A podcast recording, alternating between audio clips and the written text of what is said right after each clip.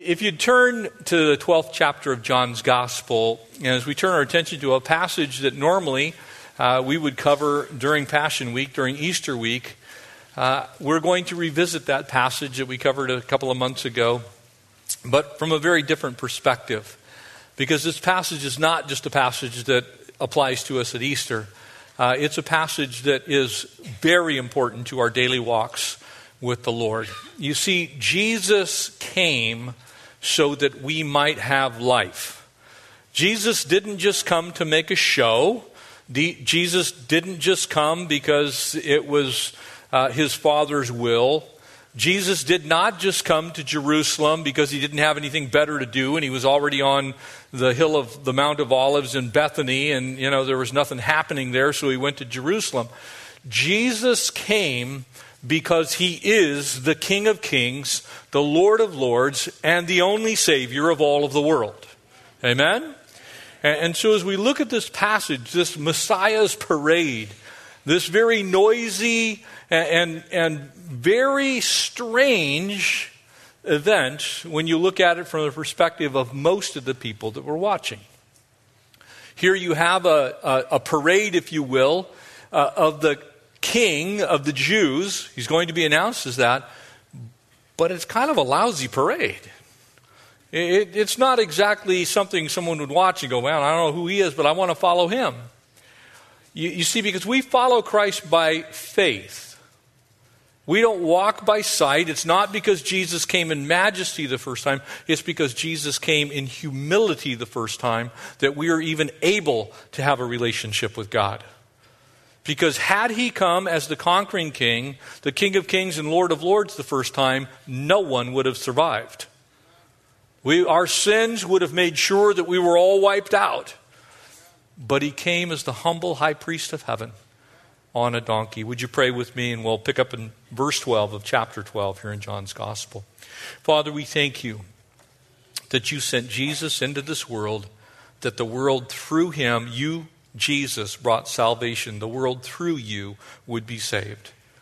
Lord, that anyone who will call upon the name of the Lord will be saved. And so you came on a donkey, Lord, so that we could identify with your humanness, your humility, in putting off the glories of heaven and coming to this earth to save us. And so, God, we pray that you'd speak now through your word.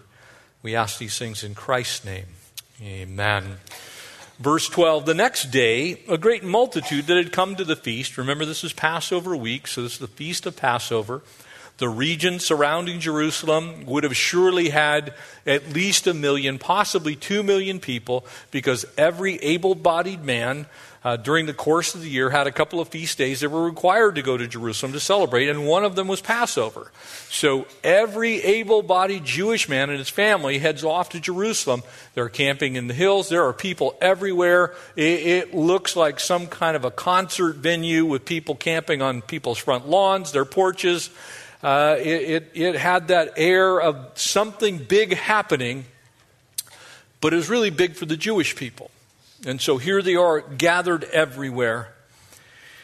And when they heard that Jesus was coming to Jerusalem, they, they took branches out of palm trees and went out to meet him and cried out, Hosanna! Blessed is he who comes in the name of the Lord, the King of Israel. And so it's very clear that somewhere, someone starts this cry of this huge thing going on. And we can kind of equate it in modern terms. You can almost see somebody gets word something big is happening and they tweet it out. The king is coming. They, they did a Facebook post, an Instagram post, the king is coming. And as was true then, and as is true now, very often things like that get said, and people don't quite understand the whole picture. Happens to us all day, every day in our news media. It happens to us in the tweets that come out across the internet, all kinds of stuff. People just post stuff. And that's actually what's happened here. Someone in the crowd realizes, because they actually have read Zechariah 9 9, which comes next, that the Lord, the Messiah, is going to actually come on a donkey. And so Jesus is on that donkey, and the recordation of how he got that donkey is in the other three Gospels.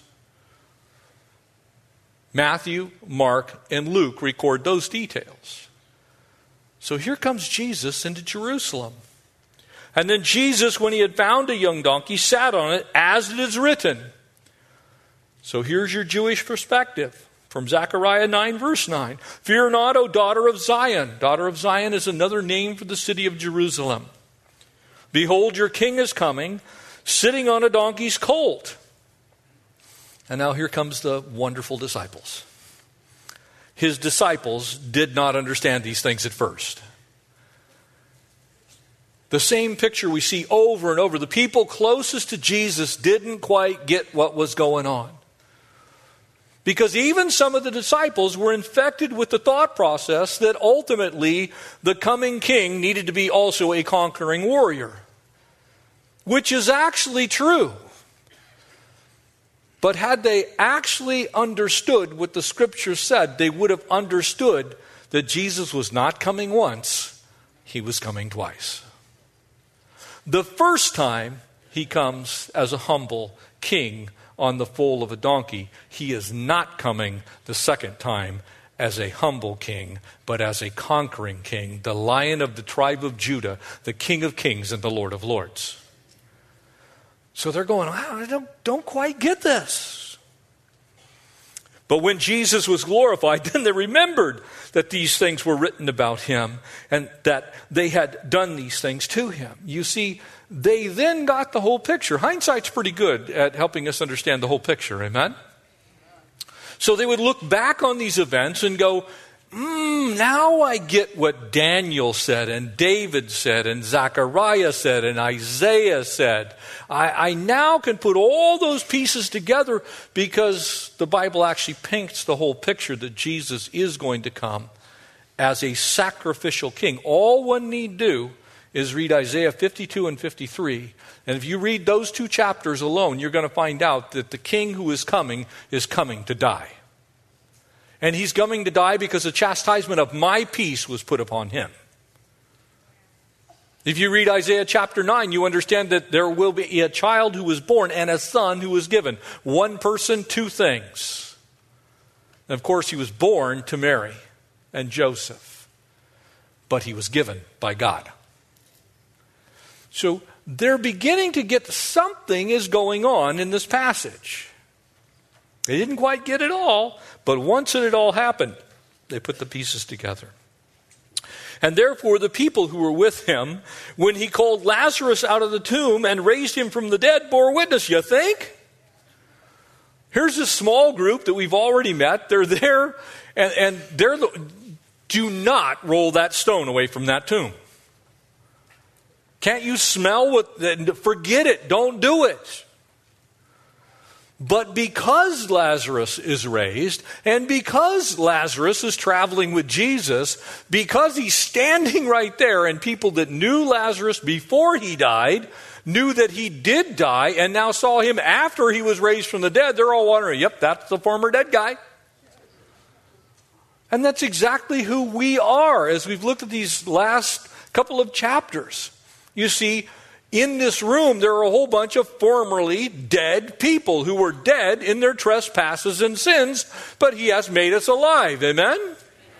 Former drug addicts, former alcoholics, former womanizers, former adulterers, former thieves, former liars, and such were, as we just studied, some of you actually, and such were all of us at one point in time. Amen? So now we have a legit, real dead guy who's walking with Jesus. And they're going, You look strangely familiar. Weren't you? You were in the obituaries a couple of weeks ago, right?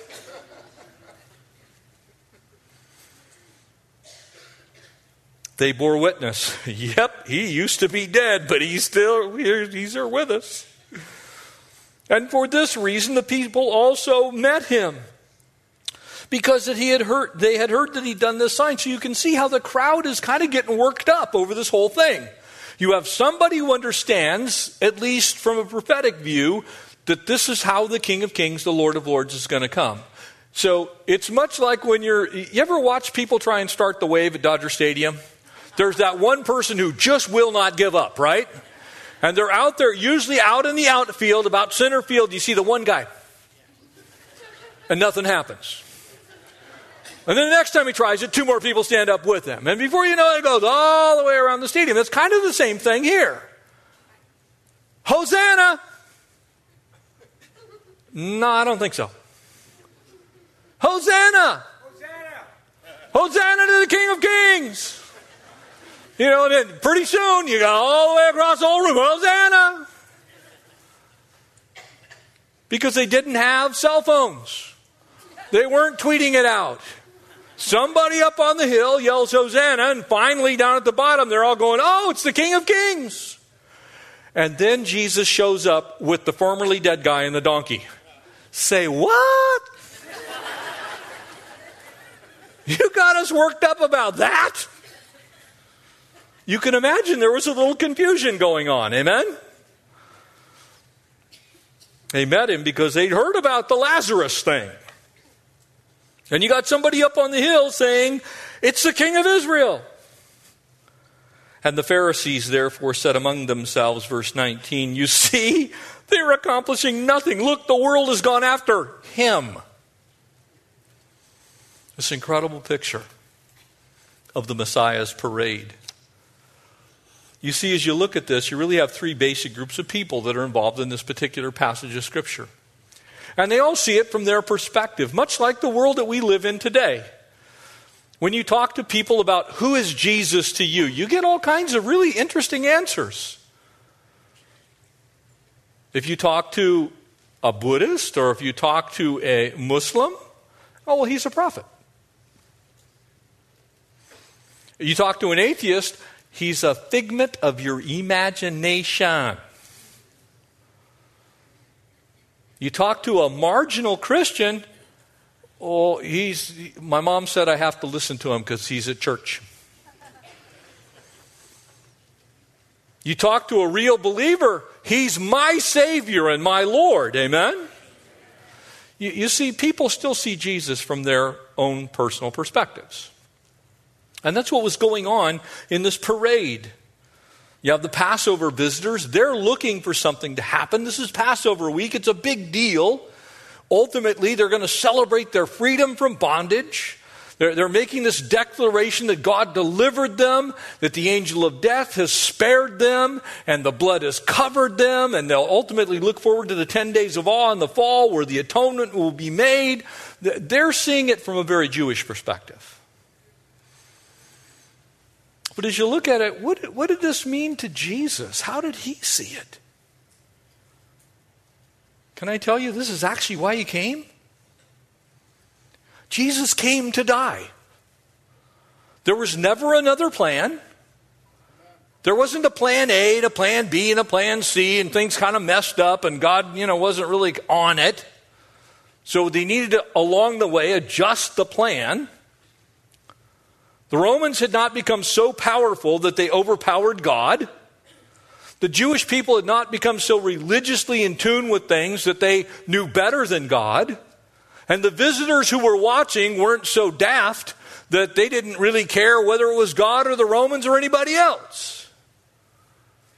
You see, to Jesus, he came for the purpose of giving his life a ransom for many, and for those who would believe in him, they shall be saved. That's why he came. So, this whole picture from Jesus' perspective, this is why I came. I intend to die. I came to give my life. To the local people, they're thinking, well, this is kind of, you know, okay, there's some things that we understand, and we kind of know a little bit about the Old Testament, and we, we witnessed the raising of Lazarus. Maybe there's some connection. They're trying to put the pieces together and connect the dots, but they don't quite have the whole picture. And then you have the religious leaders who knew those Old Testament scriptures that clearly talked about the Messiah coming to die. And so here's what happened with the Jewish rabbis. The Jewish rabbis looking at the situation, not believing, because remember, the Sadducees did not actually even believe in the resurrection. You have the Pharisees who did, so they're arguing back and forth who's right and who's wrong. So they came up with this plan there's got to be two Messiahs one that's going to come and die, and one that's going to come and rule and reign. And so this is the guy that's going to die.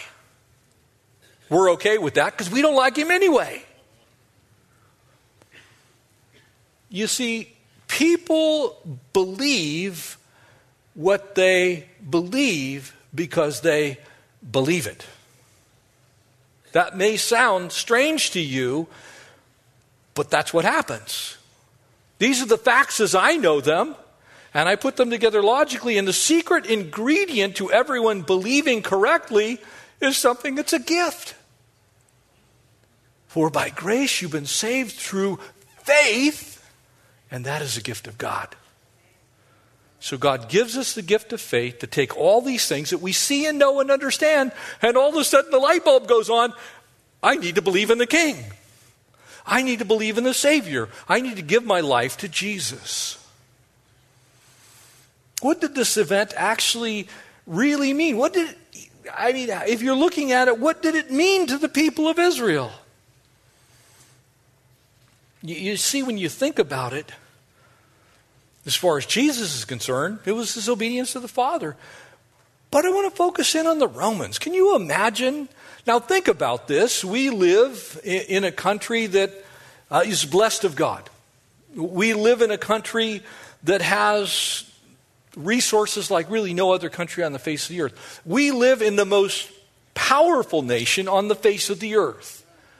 We, we live in the most blessed nation on the face of the earth. And so when you go to a military parade, if on the 4th of July you're so blessed to be someplace to where you, you see this extravagant display of the military might of the United States of America, it's pretty impressive. I used to go to the Naval Air Station at Miramar and watch the air show every year. You know, when, when, when a B 1B Lancer bomber flies by at nearly supersonic speed, there's a reason they call it the Rolling Thunder. Because it can like knock you off of your chair just by flying by. Now put this into Roman terms. The Romans were the United States of America of the day. They were the most powerful military.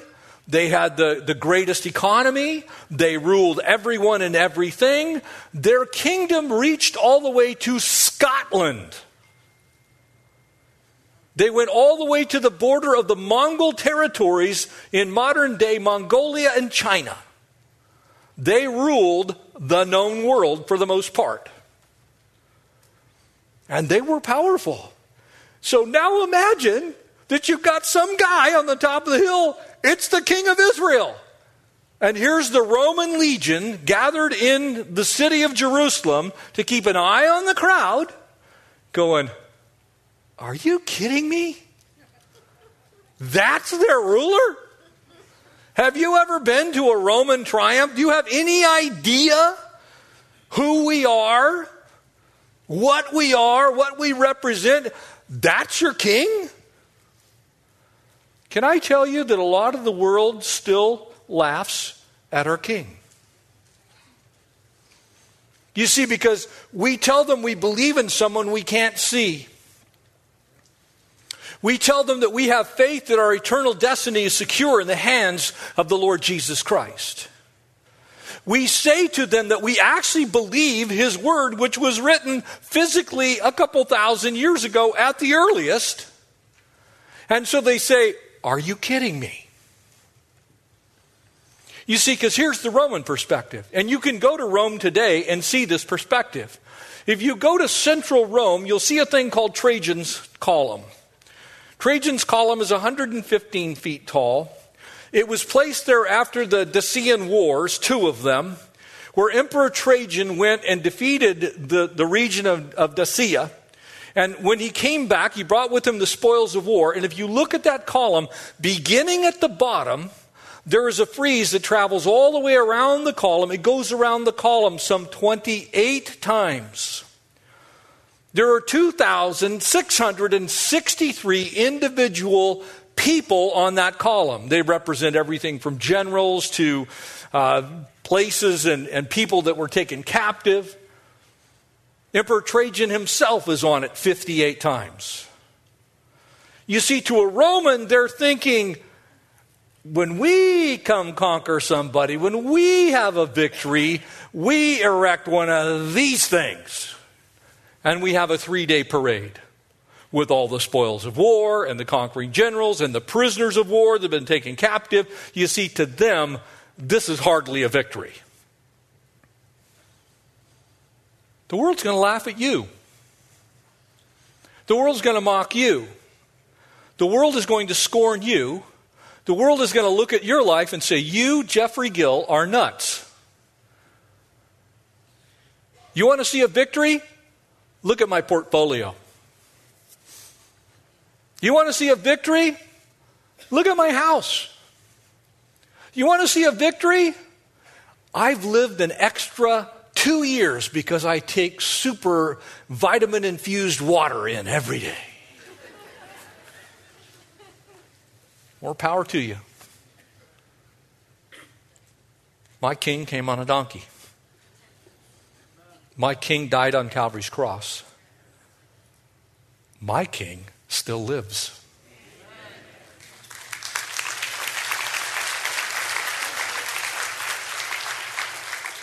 You see, that's the world we still live in.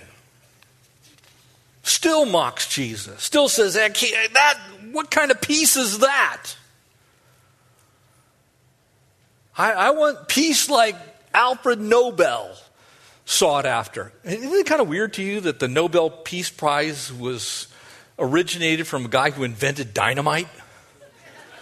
It's kind of something a little not right with that. He was actually troubled by the fact that he had created this incredible explosive, and so the Peace Prize was to kind of make amends for what he invented. But you see, the world's still looking for peace. And the people in that crowd are in the city of peace, which is Jerusalem. That's what it means city of peace, or the foundation of peace. They're thinking, okay, here comes this new king. Maybe he'll get rid of Rome because they're obviously here to make war. What kind of peace are you looking for today? Are you looking for the world's peace? Because Jesus said it this way my peace I leave you. Not peace as the world gives do I give you, but my peace I give. You see, his peace is peace with God. That was the problem for Adam and Eve. Adam and Eve made a choice to declare war on God's holiness and direction in their life. They chose a new ruler, and the ruler was Adam and Eve. They said, We want to do our own thing. We don't like the fact that you've told us we can't eat of that tree, so we're eating of that tree, and we don't care what you do. And in response to that, God says, Well, you have a problem. You now have a busted relationship with me because I actually am the King of Kings, the Lord of Lords, the Lord of heaven, and I actually tell you what to do. You don't tell me what to do. And so, what was God's response? Wasn't mine because I just wiped them out. I'm sorry, Adam and Eve were going to be, they, I'm getting me new ones. I don't know who it would have been. I would have given them some other names, like, well, there were two people here before you, but they messed up. But God decides, because He's loving and kind and wants peace, that instead He's going to slaughter an innocent animal and cover their sin. He's going to make atonement for them by grace. You see, that's the peace that you absolutely must have before you exit this planet. Because without that peace, your destination is someplace other than heaven. That's what Jesus said. When Jesus makes the case that, look, there is a place that you can go where there's weeping and wailing and gnashing of teeth, where the worm does not die, he wasn't playing. He wasn't just trying to shock them into something. He was speaking of a literal hell, and the choice is you can either spend eternity in heaven or in hell. It's one or the other. It's in or out. It's saints or ain'ts. It's that simple. You see, the world doesn't like to hear that. The world wants to have the world's kind of peace. And the world's kind of peace is prosperity, lack of conflict, and all those things, by the way, are great. Praise the Lord. Praise the Lord for temporal peace, temporal prosperity. The beauty of a sunset, all of those things which we look at and go, you know, I'd rather have it that way than that way. Who likes war? Amen? Nobody wants war. If you want war, there's something seriously wrong with your mind. So Jesus says, What kind of peace? Basically, they were ignorant of their own scriptures. Because if they had read their Old Testament, what we call the Old Testament, what they would have called the Tanakh, the Torah, the first five books, the Tanakh, what we would call the Law and the Prophets, the rest of it, together. If they had read that, they would have understood that the king comes to die. But he's not staying that way. And he's not just coming one time. You see, because the prophet Zechariah made it very clear that the king is coming again. You see, people think that's a New Testament thing, and while the New Testament illuminates the thought process, you see, they wanted the conquering king the first time. They wanted the king that was going to put down Rome the first time. They wanted to have prosperity the first time in a practical sense, in a provisional sense.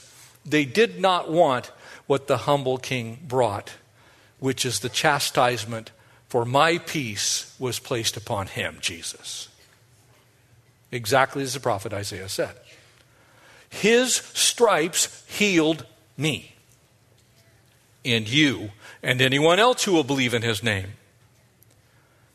You see, they wanted what will happen the second time, the first time. They wanted a ruling, conquering king.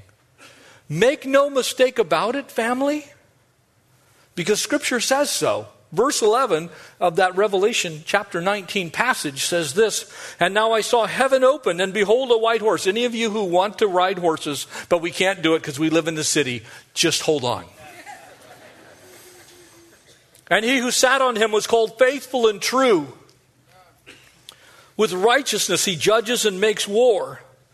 His eyes were like a flame of fire, and on his head were many crowns, and he had a, ra- a, name written that no one knew except himself, and he was clothed with a robe dipped in blood, and his name was called the Word of God.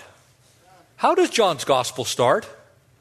In the beginning was the Word, and the Word was with God, and the Word was God. Who's coming the second time? God. The Word of God. The one who's holy and true. The one who is the Word. You see, what the world wanted then is what the world wants now. They want to do things their own way. And Jesus said, if I come the first time as just the Word, if I come the first time as just faithful and true, if I come the first time as the conquering king, the Lord of heaven, the Lord of earth, then everyone dies. Because mankind was rebellious. Mankind's still rebellious. Anybody in here praising God for grace right now? Amen?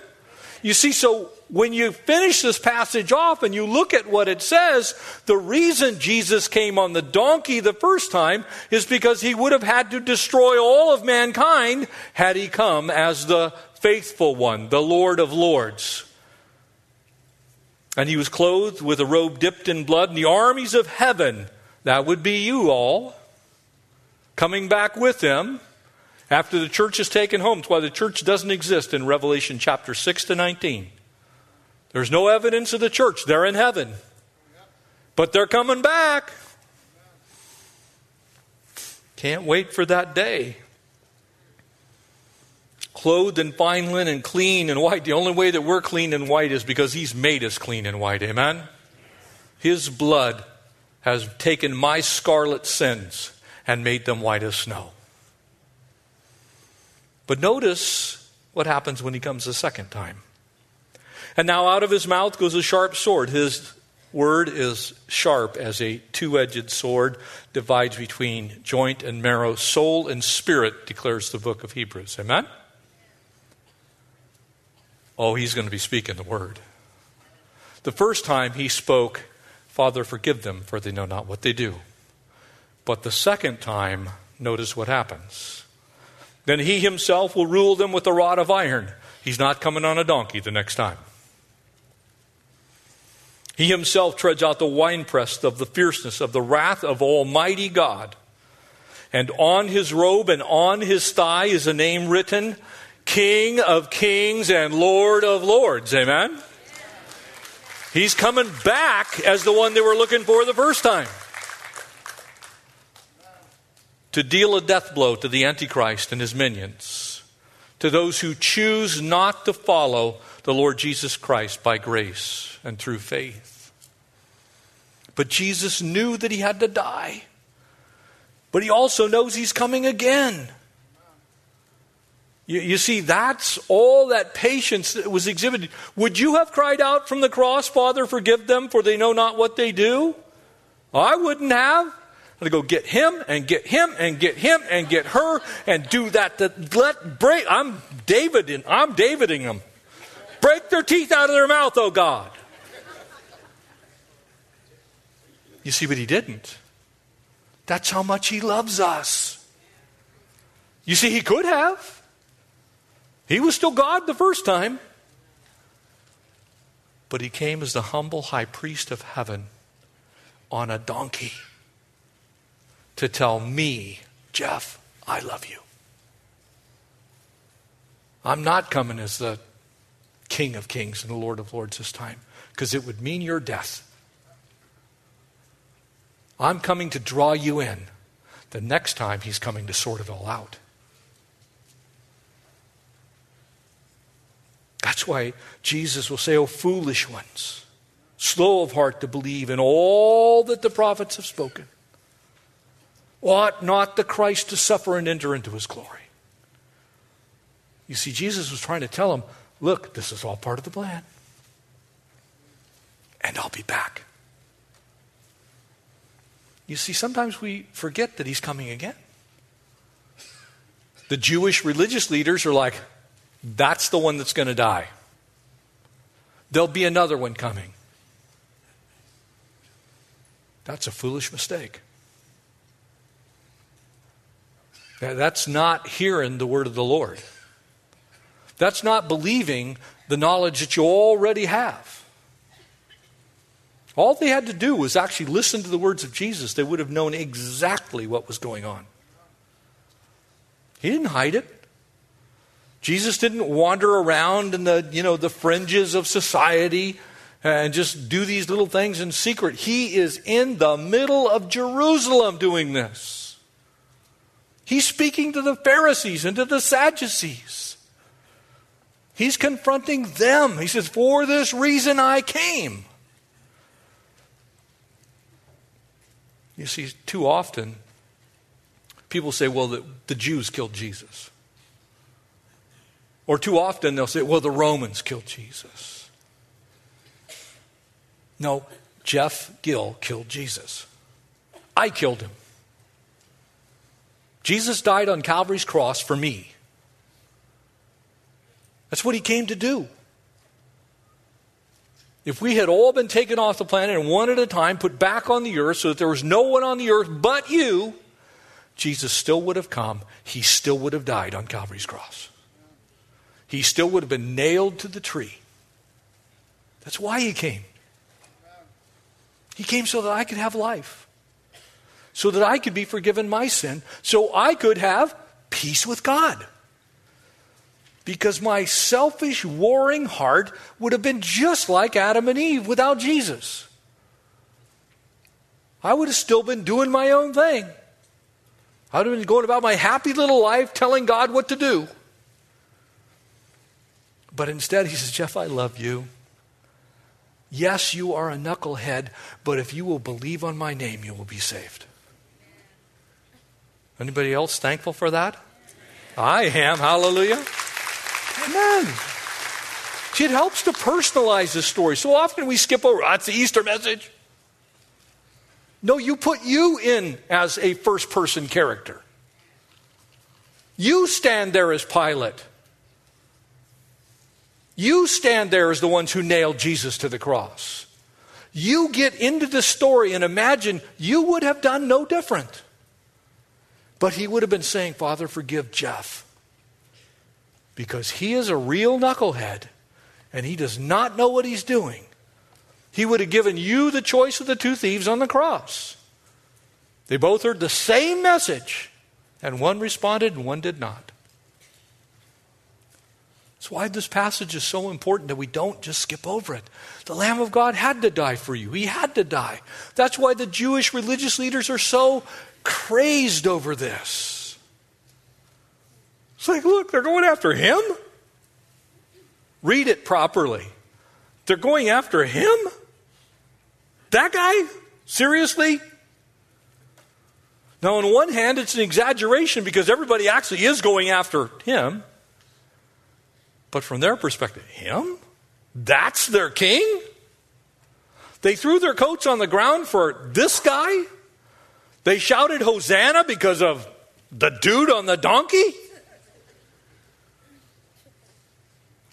You can almost hear in the back of their minds, this is as good as it gets for them? They need to take a trip to Rome. Let me show them what a real king looks like. Can I tell you the world is yelling that message at you today? Oh, the real king is the Supreme Court. The real king lives in the White House. The real king lives in the State House. The real king lives in some courthouse. Oh no. The real king lives in heaven and he's coming again.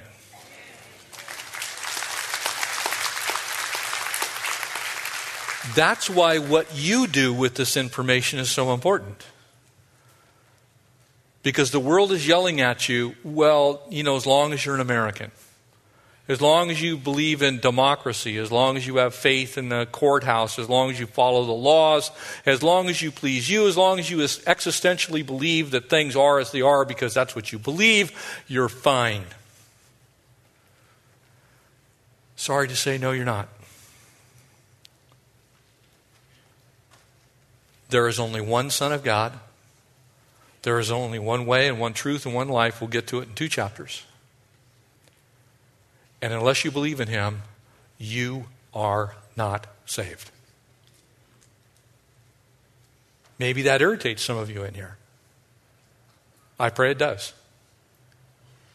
Because, on the one hand, the gospel is the most divisive message ever preached because it demands that you make a choice. On the other hand, it's a free gift that enables you to believe. So, on one hand, it presents the problem. On the other hand, it gives you the solution. And so, as Jesus begins this final week of his life on earth, what's he really saying? He's saying, I came the first time so that you can see and believe. Some of you may not like that. But there is truth to what Paul wrote to the church at Philippi in Philippians chapter 2. You see, you can believe that now and be saved, or you can not believe, but both groups of people are one day going to bow their knee to King Jesus. Because he still is the King of Kings and the Lord of Lords, regardless of what people want to believe about the message that was just given. And so one day every knee will bow and every tongue will confess that Jesus Christ is exactly who Revelation 19 says he is. One day he's coming back as King of Kings and Lord of Lords. That's who Jesus is. The Apostle Paul puts that into our time and says, one day every knee will bow and every tongue will confess that Jesus Christ is Lord to the glory of God the Father, whether they're on the earth or under the earth, wherever they're at, everyone will one day recognize King Jesus. The only question is, is it today? Amen? Would you stand with me? I'm going to bring the worship team back out. This is an important question. Because one day, everybody is going to acknowledge that fact. You will. You may be saying in your mind or in your heart right now, well, not me. I want to make this really clear. Yes, you will one day. So, so you can say, no, that's not for me today. But I want to give you the opportunity to change which side you're on. Because that decision is so important, your entire eternity hangs on it. Where you will spend it. So I'm going to ask you to bow your heads right now and close your eyes. Believers, please pray for those that maybe do not yet know the Lord Jesus. If you're here today and you're saying to yourself, man, I'm on the wrong side. I, I want to know Jesus. You see, He came and He died for you personally so that you could spend eternity with God the Father in heaven and have your sins forgiven. But you have to believe that and you have to receive that.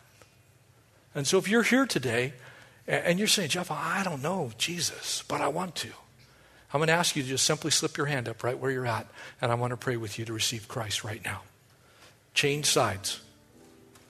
Make a decision today that you want to spend eternity in heaven. I see that hand. Praise the Lord. Anyone else? Because you have a choice. You can go wherever you want to go, you can do what you want to do. But God loves you enough that Jesus came the first time in this pitiful parade on a donkey so that you could know him personally, so that you could spend eternity with him. Now, if that's you and you don't know for sure that you're going to heaven, just slip your hand up right where you're at. Anyone else at all? Anywhere in the sanctuary, just put your hand up.